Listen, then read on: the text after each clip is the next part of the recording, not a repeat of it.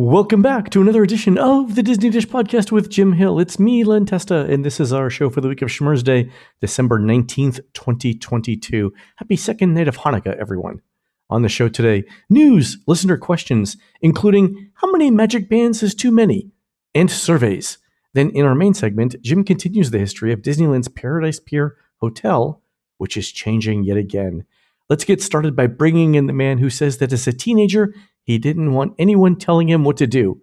But as an adult, he's begging, please, for the love of God, someone just tell him what to do. It's Mr. Jim Hill. Jim, how's it going? right.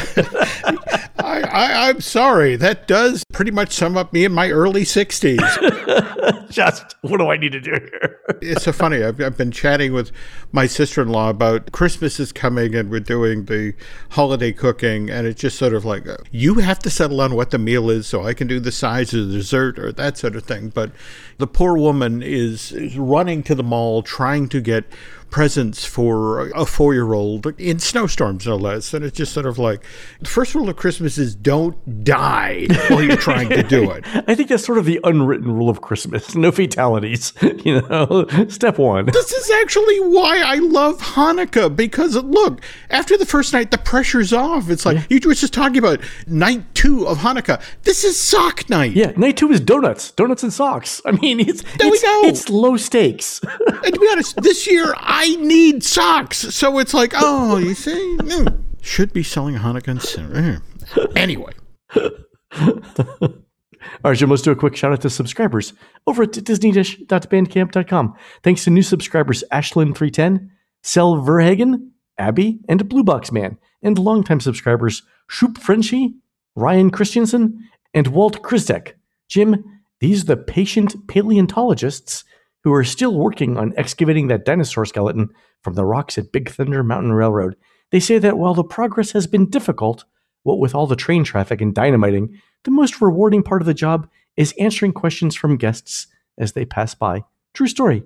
Did you see that our pal Jim Shull was recently publishing photos that he had of, of, Big Thunder uh, very up close of in fact the very section you were talking about which by the way has an actual name Dinosaur Gulch? I did know that in fact and it's sort of where I got the inspiration for this particular story which is by the way also true but you know we'll take it we'll take it so We're gonna have to have Jim on because he's he's unearthing a lot of stuff. That 24 page memo before the opening of the studios is kind of incredible. Uh, yes. I asked a few questions of some friends who had some internal documentation around the studios. And I'm like, have you ever seen this? And they're like, tell me more. No, I've not. so yeah. we're gonna we'll have to bring Jim on to talk about that because that's uh, that was really interesting. It's always lovely when the, the Disney Ark of the Covenant opens. Well, the thing that was interesting to me about that map that he showed is there was no Sunset Boulevard, but the studios curved around the lake. Anyway, we'll we'll talk about that on an upcoming show. We will. We will. All right, folks, we're going to do the news. The Disney Dish News is brought to you by Storybook Destinations, trusted travel partner of the Disney Dish podcast. Free worry free travel experience every time. Book online at storybookdestinations.com. All right, Jim, news in the last week the DuckTales mm-hmm. World Showcase Adventure opened last Friday in Epcot. This is the uh, successor game to Agent P's World Showcase Adventure, which closed a few years ago. And there are mm-hmm. seven adventures in countries uh, around World Showcase. So Mexico, Norway, China, Germany, Japan, France, and the UK. Each adventure consists of, I think, what, Jim, two or three parts? That's my understanding, yep. And then if you complete all the parts in one adventure, it takes around 30 minutes, and you'll mm-hmm. need the Play Disney Parks app to do it all. Um, speaking of playing, our own Christina will be on the show in a couple of weeks to go over her thoughts on how the new uh, game is. But Jim, uh, Disney said this would open in 2022, and they made it with 15 days to spare. yeah, this, this is kind of like beginning your homework on Sunday night, just sliding it in under the door. It counts, know, Jim. It counts. It counts. Okay. It counts as a 2022 thing. Mm-hmm. Also, Jim, um, we're, we're going to talk about this more on our year end wrap up show, but our friend Drew mm-hmm. Taylor mm-hmm. Broke the story mm-hmm. of a mm-hmm. wave of retirements happening at Universal Creative, including Thierry Coup, yeah. who oversaw the Harry Potter construction and Euro Disneyland, I might add, Mike mm-hmm. Hightower, the president of creative, and then Mike Harrington, VP of engineering and safety. What's uh, what's going on there, Jim?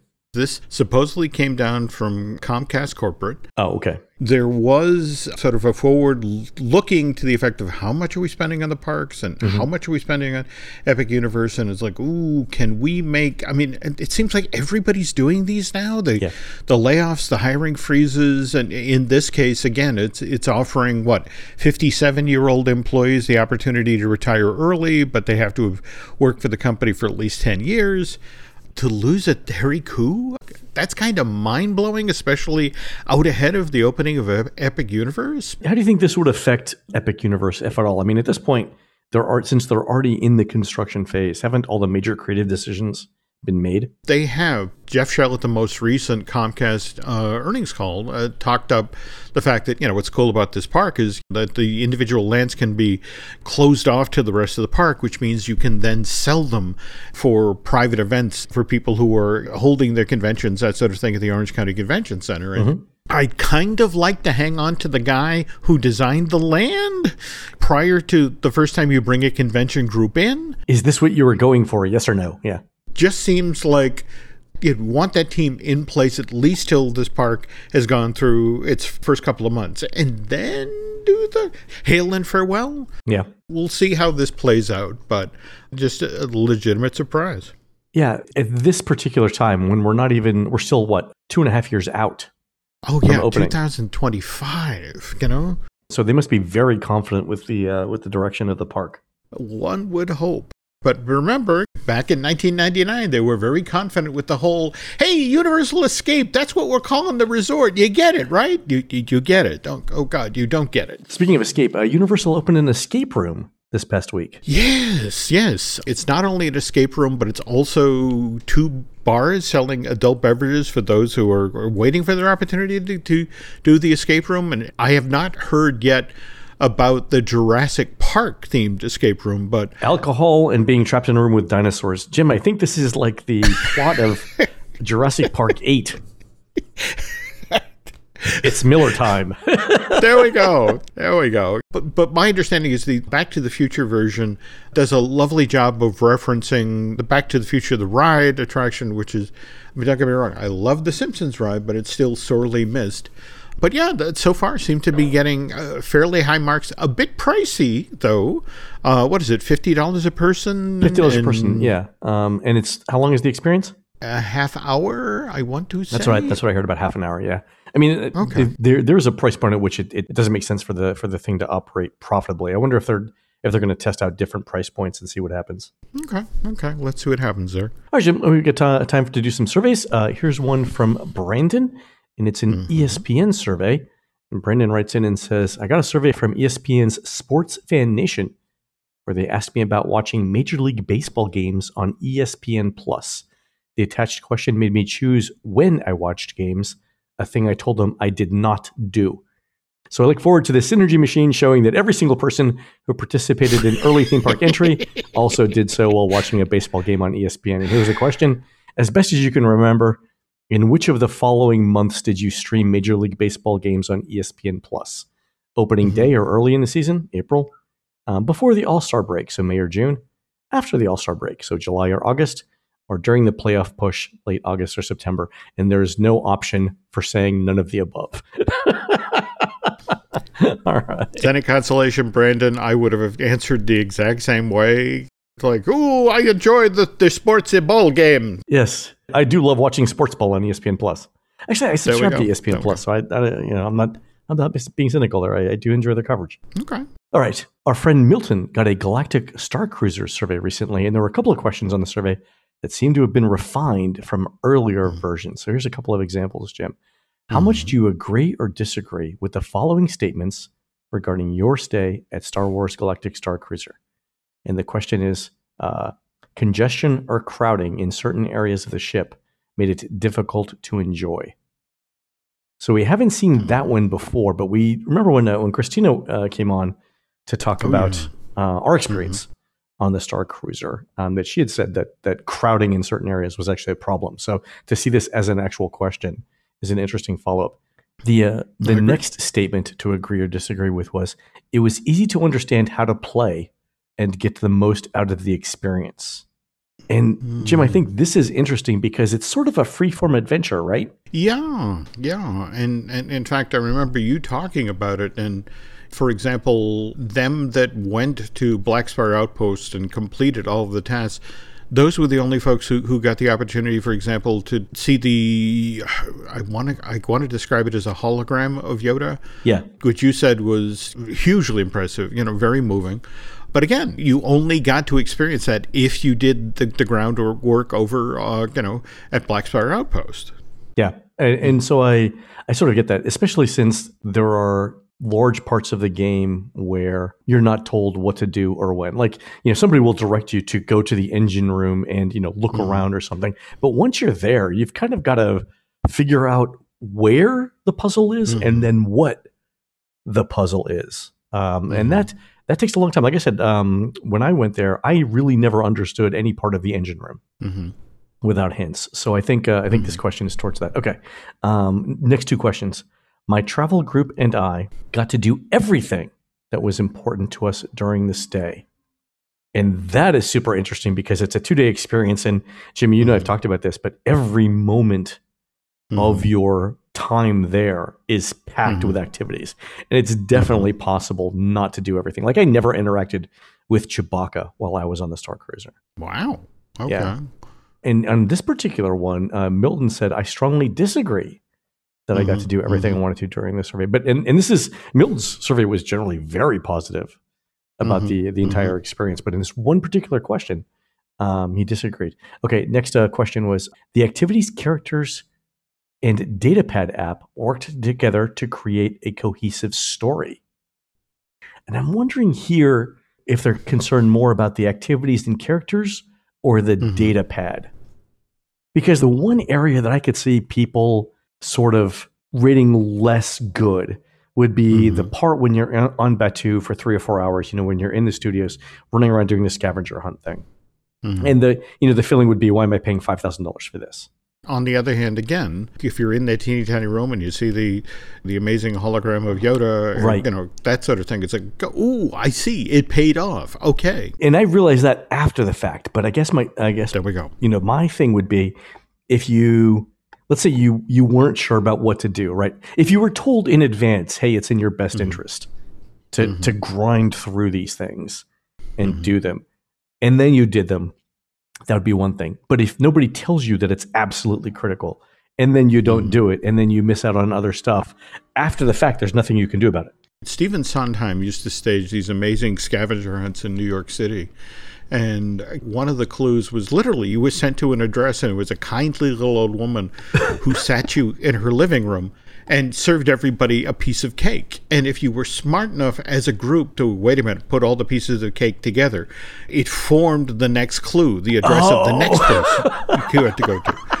And you know, evidently the actress Lee Remick told the story is, yeah, I was on that, and the problem is I like cake, You know, so I, you know, what I ate the clue. You know, so that whole notion, why do I, why am I running around like a maniac in Blackspire Outpost? yeah Unless somebody pulls you aside and goes, well, well that's the thing i mean and I, end." I sort of decided at the last minute to just go through every task Mhm. you know just to make sure that i I- again my, my whole thing for being on the, star cruiser mm-hmm. was like i'm going to leave it all in the field. I'm going to do everything that mm-hmm. you know i'm mm-hmm. supposed to do just to see what it's like. Um, but i can definitely see people thinking that it was wasn't critical to the next step and it really is. So that's interesting. I wonder if they, i wonder if that's just a communication thing where like they're we'll see. I, I, I would hope again this far into. I mean, face it, this thing's been open since March. It's like I, I at this point, dropping not so subtle hints. Go to the service, do some stuff, come back. All right. So in this one, Milton uh, said he agreed with the statement that it all led to a cohesive story.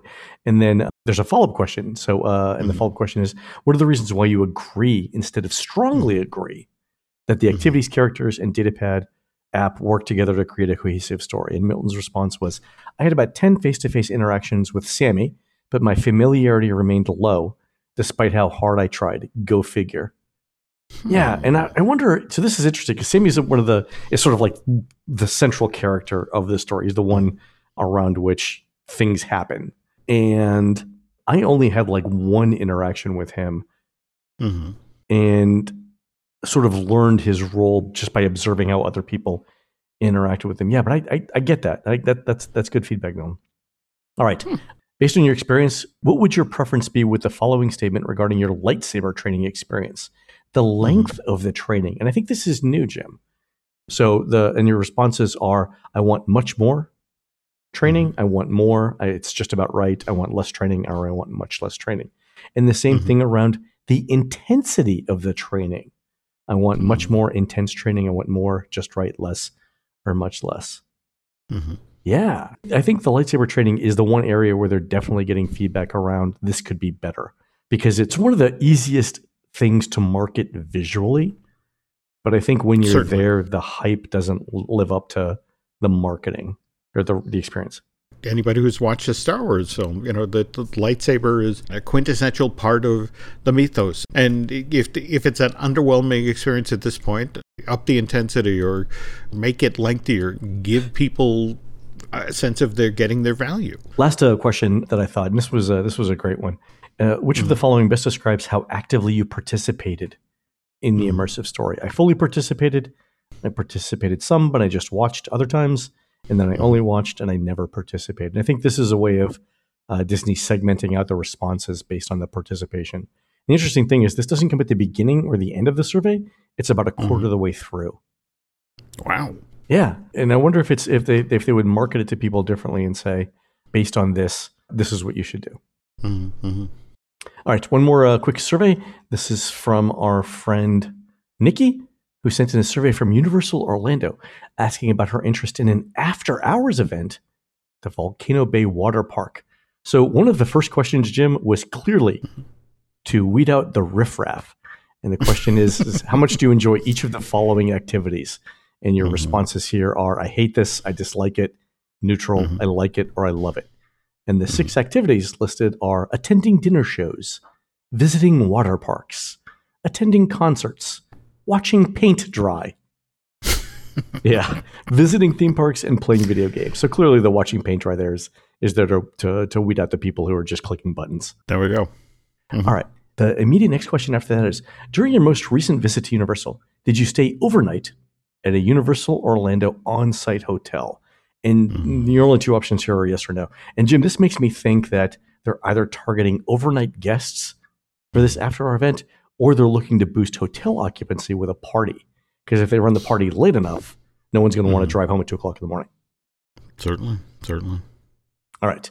They mentioned in the next question they're talking about Volcano Bay specifically and says Universal Parks and Resorts is, is considering hosting a new separately ticketed event at Volcano Bay. Mhm. The event would take place after Volcano Bay has closed to the public and includes exclusive access to select rides, dining, beverages, and entertainment. How interested would you be in attending this event? So, extremely, very, somewhat interested, uh, not very Mhm. interested, and not interested at all.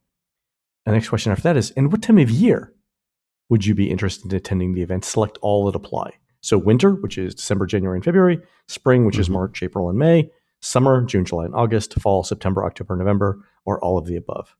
Which of the following best describes how you would most likely experience this event? I would Mhm. purchase a ticket to this event instead of spending a day at Volcano Bay, or in Mhm. addition to spending a day at Volcano Bay. So guess they're trying to figure out here whether a, a special event would cannibalize sales. You're not wrong. You and I have talked about, you know, when Disney added Pleasure Island and uh, Typhoon Lagoon to Walt Disney World in the same window of time as uh, opening Disney MGM. And it was all about, you know, ca- how can we nudge your stay with us just a little further along? That's the thing. I mean, if you if you run this party late enough and you make it attractive enough, you could probably get that extra hotel night out of it. There you go. the, the thing that they're looking at here is what percentage of guests would, would we be cannibalizing one day visits to Volcano Bay for, so that the incremental cost of the uh, the ticket would more than make up for it. All right. Um, next question. Below are some experiences that could be featured at this event. How appealing are each of these to you? So the first uh, section is on food and beverage options, a plated Mhm. dinner, a small plates or tasting menu, specialty themed drinks, alcoholic, Mhm. dessert parties, buffet dinners, specialty themed drinks, non alcoholic, Mhm. and that's it. And then the next section is on entertainment. Uh, and your options here are live DJ, character meet and greet, fire dancers, fire Mhm. jugglers, and access to rides and attractions. In terms of event theme, uh, I'll read you the options, Jim, and I want you to tell me how different they are. Luau theme, Mhm. Polynesian theme, beach party theme, glow party theme. Uh, Jim, I'm I'm not that up. What is the difference between a luau theme and a Polynesian theme? Forgive me, but we're talking about eggshell white versus cream white.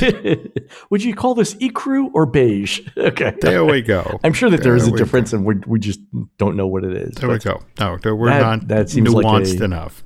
I mean, that could just be marketing, you know. Instead of saying Mhm. Polynesian, say luau or, or vice versa. hmm I, I guess luau's are at night though; they're dinner, right? That's my thinking. Okay. Uh, so all right. So we've talked our way through to, to the answer there. There we go, Jim. Okay. It's just like group therapy here. There we go. All right. Uh, and then eight screens, Jim, on pricing. I'm not going to go through all eight, but I'll go through um, one of them just to give you examples. So on this one screen, there are, and we've seen examples of this survey type before. You get three options, um, each of them with different amenities, and each one of them at a different price point. I'll go through Mhm. three here, but there were 24 of them. The first one is the time of event. So it's exclusive event, 6 p.m. to 10 p.m. It is beach themed in a pavilion. You get ride access to all of the big rides plus the wave pool. There's an Mhm. open bar. No entertainment. Your food is a dessert party, and it's $200 per person. So you get rides, open bar, and dessert, but no entertainment for $200. You know, that would sort of be at the very, very upper end. That might even actually be too high for me. The next one is exclusive event, 6 p.m. to 10 p.m. Glow party on the beach is the theme. No ride access, no drinks. You Mhm. get authentic Polynesian entertainers, including fire dancers. Mhm. You get a tasting menu, and it's $125. And I think again that might be that might be too much. So no Mhm. drinks, no rides, $125 Mhm. for food. that again, still the, the outer edge, I think, of what guests would be looking for. Okay. The third option is a 4 p.m. mix-in. So if the park closes at Mhm. six, from four to six, you're there with um, with regular day guests, just like Disney does Mhm. for its um, its own parties. Uh, the theme Mhm. is glow party on the beach. You get access to the top rides and the wave pool. Your beverage option is soft drinks only are included, and alcoholic beverages are available for purchase. The entertainment is Polynesian inspired entertainment, including fire dancers. So the interesting thing here is in the first option, or sorry, in the second option for $125, it says authentic Polynesian entertainers. Mhm. Here it's Polynesian inspired entertainment. So I wonder if they're flying people over from from the Pacific. Good. That or your cousin Lenny in a, a plastic grass skirt. He, he, he- he looks Samoan from a distance. Sure. Your dining option is snacks, and the price is seventy five dollars. That that might be the option that people people pick. Anyway, there's uh, 24 of those screens. If anyone gets uh, one of these surveys, by the way, I'd love to see what the options are that they're providing because there is a method to that type of question, giving the three options and um, seeing what people prefer. Um, so I'd love to see what the uh, what the options are and if they're consistent from survey to survey. when Volcano Bay opened, one of the things they really talked up was, you know, they had this amazing lighting package, especially at night, Right, where the, yeah. the volcano would toggle back from being an ice volcano to a, a flaming volcano. And with it often closing as early as it does, they just weren't able to use the park as it was originally designed. Well, I mean, hopefully, uh, you know, in, in, in time the park will be open later. The the problem is is during summer when the park could be open later, it doesn't get dark till nine o'clock. There we go. All right, Jim, we've got time for one listener question. Here's one from Eva, who writes in and Mhm. says, uh, On last week's show, you and Jim seemed surprised that a survey was asking about whether someone had problems accessing the room using magic bands. I wasn't surprised since this is a common discussion on touring plans line chat. I was pleasantly Mhm. surprised that Walt Disney World seems to be following up on what must be many complaints to front desks. The theory is that it has to do with old magic bands. The newer theory is that it has to do with having too many magic bands active on your account. So it's just another example of how our super fans are getting the short end of the stick. Indeed, on my trip this fall, Eva writes, I deactivated all but three bands I had traveled with and had no problems accessing my room. So actually, I think this Eva's onto something here because years ago, pre-pandemic, I was having Mhm. trouble getting into the parks. And eventually one of the cast members pulled me aside and said, You've got like 78 magic bands listed here, and it's it's the most that I've ever seen. Uh, and if you're not using them, go deactivate them. And now I'm down to like two, and I haven't had that problem since then.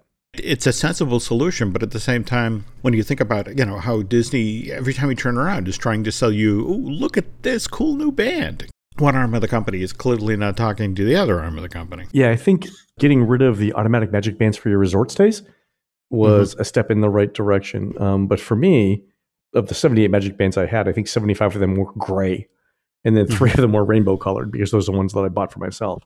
So mm-hmm. I uh, I get it. Yeah. Anyway, so if that's uh, if that seems to be the issue, um, folks, it's a it's a good travel tip, right? Deactivate all but the magic bands you're going to use for your next trip. You don't have to delete them. You can deactivate them and then reactivate them later on. But I think that would uh, that might help uh, resolving some technical issues. Mm-hmm. All right, folks, we're going to take a quick commercial break. When we come back, Jim continues the history of Disneyland's Paradise Pier Hotel, which is undergoing yet another transformation. We'll be right back. This episode is brought to you by BetterHelp. I was just talking with my sister in law earlier today, and Kathy was telling me about how she went out driving in the first snowstorm of the season, all because she just had to get this particular toy for her grandson this is what I love about my sister in law that she's always willing to go the extra mile for the one she loves. But what then concerns me is that sometimes going the extra mile involves traveling on icy roads. Is it moments like this that I wish life had a user's manual? One where, if you were questioning whether you'd made the right decision, you could just flip to the index and, well, hang on here, hang on, here we go. Okay, all right, page 347. If it's snowing outside, should I still drive to the mall and do my holiday shopping? And the answer is ho, ho, no. Sadly, life isn't like that. And if you find yourself questioning some of the decisions that you've been making, or feel emotionally overwrought, or just find yourself stuck, Maybe it's time you sought out professional help, like talking with a therapist. And if you've been thinking along those lines, well, BetterHelp Online Therapy is standing by. As the world's largest therapy service, BetterHelp has matched 3 million people with professionally licensed and vetted therapists who are available 100% online. Plus, it's affordable. And the process to get started couldn't be simpler. Just fill out a brief questionnaire to match with a therapist, and if things aren't clicking, you can easily switch to a new therapist anytime. Plus, there are no waiting rooms, no traffic, no endless searching for just the right therapist. Learn more and save 10% off your first month at betterhelp.com slash disneydish. That's betterhelp, H-E-L-P dot com slash disneydish we thank them for sponsoring today's show. He's making a list, checking it twice. Sid is an amazing guy. I mean, he's able to keep track of what every kid on this planet wants for Christmas. Me, I, I can't even remember how many subscriptions I currently have to the Orlando Sentinel. I mean, I think I have two. One that I set up years ago that gives me access to that newspaper's archives. I, I, use that one when I'm doing research for the stories I share with Len on Disney Dish. But I also have another account with the Sentinel that I use when I'm looking to read the online version of that newspaper's most recent articles. But I may also have a third Orlando Sentinel subscription, one that Nancy got for me at a special promotional rate a year or so back, not knowing that I already had these two other accounts that I know of with this very same newspaper.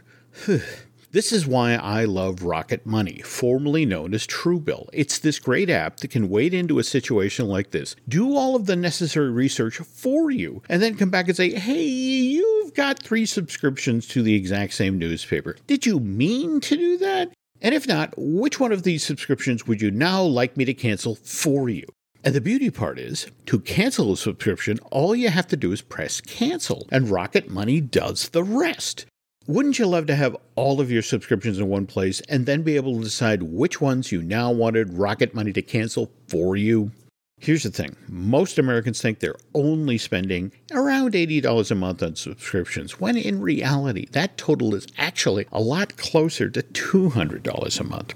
Cancel unnecessary subscriptions with Rocket Money today Go to rocketmoney.com slash disneydish. Seriously, it could save you hundreds per year. That's rocketmoney.com slash disneydish. We thank them for sponsoring today's show.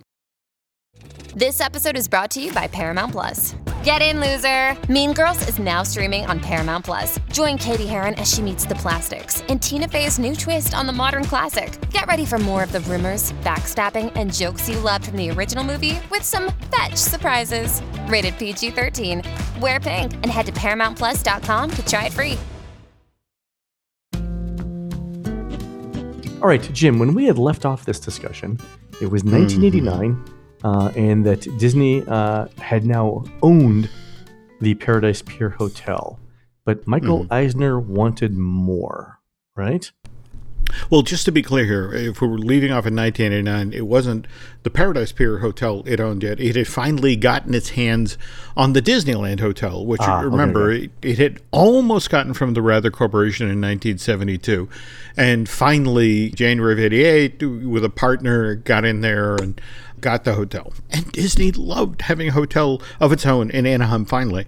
So much so that the Imagineers began formulating a plan uh, to turn Disneyland Park into a destination resort, just like the one that the company owned in Florida, uh, one with all sorts of on site hotels, which then would be run by the Mouse.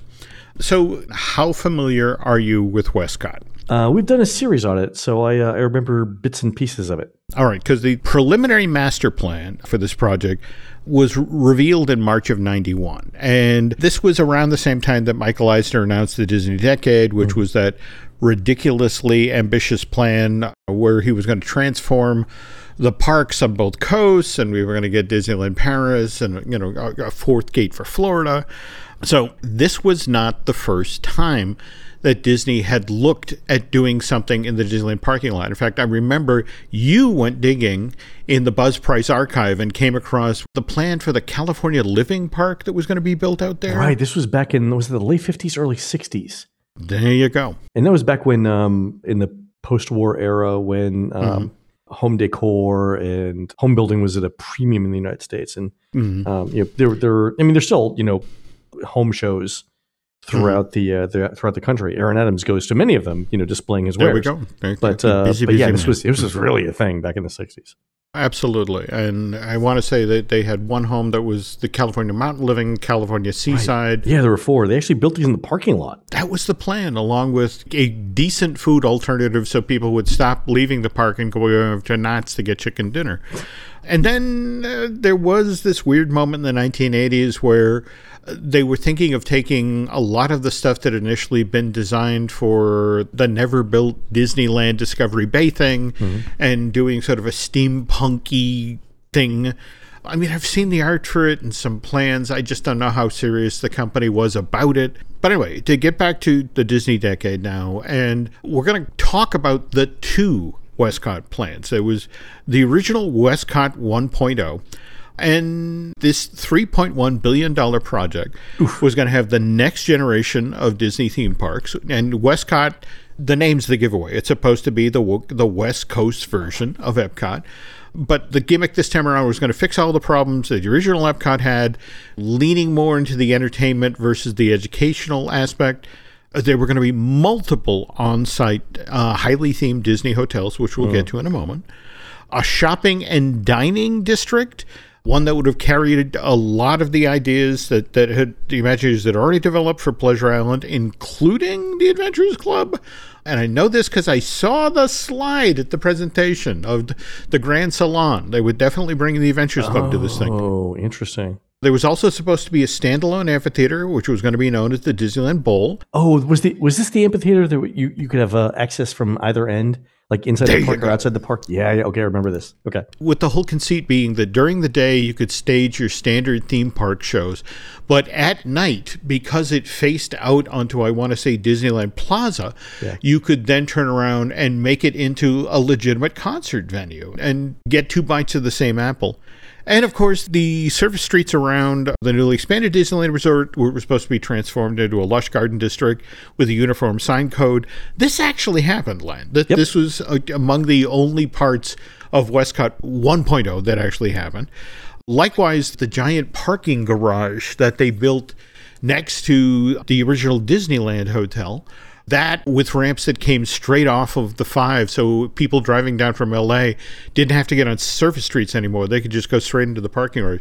That got built. But we're going to talk now about the hotel portion of WESTCOT 1.0. That so we start with the classic Disneyland Hotel, mm-hmm. which again Disney had only just gotten away from the Wrather Company after decades of, of trying to get their hands on it. That was largely going to be left in place. Uh, was going to be renovated and reconfigured. And that did, in fact, happen as well. But going forward from this point, the eventual plan was to build upwards of 4,600 new hotel rooms, Disney owned hotel rooms right around the resort. With the first hotel being the 800 room new Disneyland Resort Hotel. That was the temporary name, sort of like how, if you go far enough back, the contemporary resort while it was still under construction, for a time they were calling it the Tempo Bay. They were workshopping a name. They would have had a better name than New Disneyland Resort Hotel. okay. It was a placeholder. All right. That, uh, that was a placeholder. A technique we are not unfamiliar with here on the show, Jim. Okay, but the conceit of what Disney was looking to do with the hotels uh, they were building on property or wanted to build as part of the Disneyland Resort expansion was that they were going to pay tribute to famous structures in California. So, for example, the new Disneyland Resort Hotel was going to be modeled after the Hotel del Coronado down in oh, San Diego. Okay with the idea that this would be Disneyland's equivalent of Walt Disney World's Grand Floridian Resort and Spa. Mm. On the other hand, the Magic Kingdom Hotel would have featured an architectural style that was heavily influenced by the old Spanish mission in Santa Barbara. This mission is often referred to as the Queen of the California Missions, and this thing was founded back in December of 1786, 10 years, you know, after our, our country was founded. And then uh, for the 1800 room WESTCOT Lake Resort, this was actually to be modeled after the famous pink Beverly Hills Hotel. And just so you know, this whole WESTCOT Lake Resort was actually supposed to be built around this six acre lake. Across the way was going to be Disneyland Center, with West Coast version of Pleasure Island and downtown Disney. And again, keeping that celebration of California theme in place, the buildings that these restaurants and shops and nightclubs were going to be located in were modeled after the casino ballroom out in Catalina, the boardwalk at Venice Beach, even the Pacific Palisades. And this is years before California Adventure has become an idea that Disney wants to pursue. But here's this element, a celebration of California, as a key part of WESTCOT. So WESTCOT is perking along while uh, Euro Disney is getting built and then opened in April of 1992. And suddenly the Disney company gets a little concerned about $3 billion projects. Right. It makes sense. So they make another run at what if we we did WESTCOT in a different way, and what if we did our hotels in hmm. a different way? And the key element here, Len, is that WESTCOT was supposed to be built in the Disneyland parking lot, and in the 35 years or, thereabouts that Anaheim has grown up around the happiest place on earth. And right. f- frankly, a lot of Anaheim visually intruded into the Disneyland parking lot. And it was like there was no plan initially to build a berm. So it's like, well, how do we keep all of these large structures at bay? How do we keep them from interrupting the story we're right. and they had to, to they had restrictions on place for things you could see inside the park, but not outside the park. There we go. There okay, we go. Fair. So they sort of rejiggered the way Epcot was laid out. So, for example, the very center of the park is Future World, or the Future World equivalent. It, it, in this iteration, it's called Ventureport, and there are only three pavilions. There is the Wonder of Living, which was supposed to combine attractions from Journey into Imagination, and the Wonders of Life Pavilion. There was uh, the Wonders of Earth Pavilion, and that was supposed to be the next generation of Epcot's The Land Pavilion. And finally, the Wonders of Space Pavilion that was supposed to feature chunks of Horizon, Mission Space, and Spaceship Earth. It was WESTCOT's version of World Showcase, where things got really interesting. Ooh, okay. This was going to be broken down into four specific zones Asia, Europe, the Americas, and Africa. Okay. And they would make up what were known as the four corners of the world. And each of these four areas would be housed in structures that would be built along Harbor, Katella, and Disneyland Drive inside of buildings that would be at least six stories tall. So you haven't built a berm out of dirt. You built a berm out, out of hotels. Buildings. There we go. That's smart. The first three floors of the building mm-hmm. would face into the park itself and would house all of WESTCOT's internationally themed ride shows and attraction. including the park sit down restaurants, quick service places, retail opportunities, bathrooms, utilities. You get the Okay. idea. This sounds a lot like New York City. Go ahead. The top three floors of these internationally themed structures would then have housed WESTCOT 2.0's hotels, which would mostly have featured rooms that faced into the park. Okay. This was done on the heels of the success of the Disneyland Paris hotel, the one that, that's built over the entrance to the theme park, where the most highly sought, highly prized rooms at that resort are, of course, the ones that face into the park. And Here's my question, though, Jim. So, would there be a buffer floor between the rides, shows, attractions, and restaurants in the bottom three floors and then the guest floors? Because it seems like if I'm sleeping above It's a Small World, mm-hmm. there's there's going to have to be a barrier of some kind. That's a fascinating question. And I actually attended the presentation where Tony Baxter walked folks through this iteration of WESTCOT 2.0. In fact, they, they talked about the program of people staying in hotel rooms overlooking the park. They, the, literally, the in house term for this was called Live the Dream. hey, you get to lay in bed and hear the music of Small World coming right to the floor. Now that's entertainment. Have you tried this yourself, Tony? Oh God, no! Why would I do that? Okay, just checking. No, no, no, no. Are you crazy? All right. Well, on paper, seems like a great idea, but of course, WESTCOT got tripped up by Disneyland Paris's financial problems, and by December of '93, the company's slowly walking away from this idea and actively looking for more affordable alternatives when it comes to Disneyland's second gate.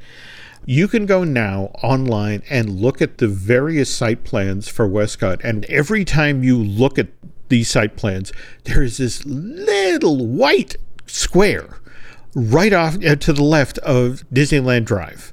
And it, it's always there. And that's the Pan Pacific Hotel, which the Tokyo Group refused to sell to Disney. So, in the middle of all of these plans for the expansion of the Disneyland Resort, they always had to go, and we don't have that because they won't sell it to us, you know.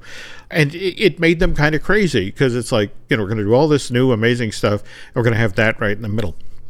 It's not till the summer of 1995 when the Imagineers effectively given up on WESTCOT. In fact, they're having that famous charrette in Colorado where they're sort of spitballing, all right, if we're not doing a West Coast version of Epcot, what are we doing? Mm-hmm. And it's at this time that the Tokyo group kind of reaches out to the Disney company goes, hey, remember you wanted to buy the hotel? It's available. And not only is it available, Len, they can get this 15 story, 502 room hotel for just $36 million. Holy cow! And at a time when they're turning away folks to get into the Disneyland hotel because there's so much demand, it's to, to suddenly get a new hotel. It's seventy one thousand dollars per room. So I mean, the the number that I that I've heard for hotel hmm. rooms, you know, for like luxury or you know very nice hotel rooms, is anywhere hmm. from a hundred to two hundred and fifty thousand dollars per room is the approximate cost of the entire hotel. And this is at seventy one, so they're at a thirty percent discount. Speaking of which, though, Disney being Disney, from the day they took ownership of this thing, and that was December 11th, 1995, they immediately bumped the price of hotel rooms from $85 a night to $125 a night. And they had just gotten the chance to get this hotel as they're talking about working on DCA. And the new price point for this expansion of the Disneyland Resort. Again, we went from 3.1 billion to 1.4 billion, and that's your nighttime district, that's your theme park, that's your parking garage, that's your your bus thing on the other side, let alone the Grand Californian Resort. So Disney immediately changes the name from the Pan Pacific Hotel to the Disneyland Pacific Hotel, and but it only holds it, that name for for six years before it becomes Paradise Pier. And on the next installment of this series, we'll discuss how the Paradise Pier Hotel got opened, its its private entrance to DCA, and the changes that are now being made to make it Pixar Place. You know, I actually stated this um, right after Disney uh, took it over, so I'll, we'll talk about that on the next show. But it was super interesting because they hadn't done any refurbishments on the inside when I was there, and it was uh, you could definitely tell it wasn't a Disney hotel. We'll talk about that on the next show. Oh, can't wait. All right, folks, that's going to do it for the show today. You can help support our show and Jim Hill Media by subscribing over at disneydish.bandcamp.com. where you'll find exclusive shows never before heard on iTunes.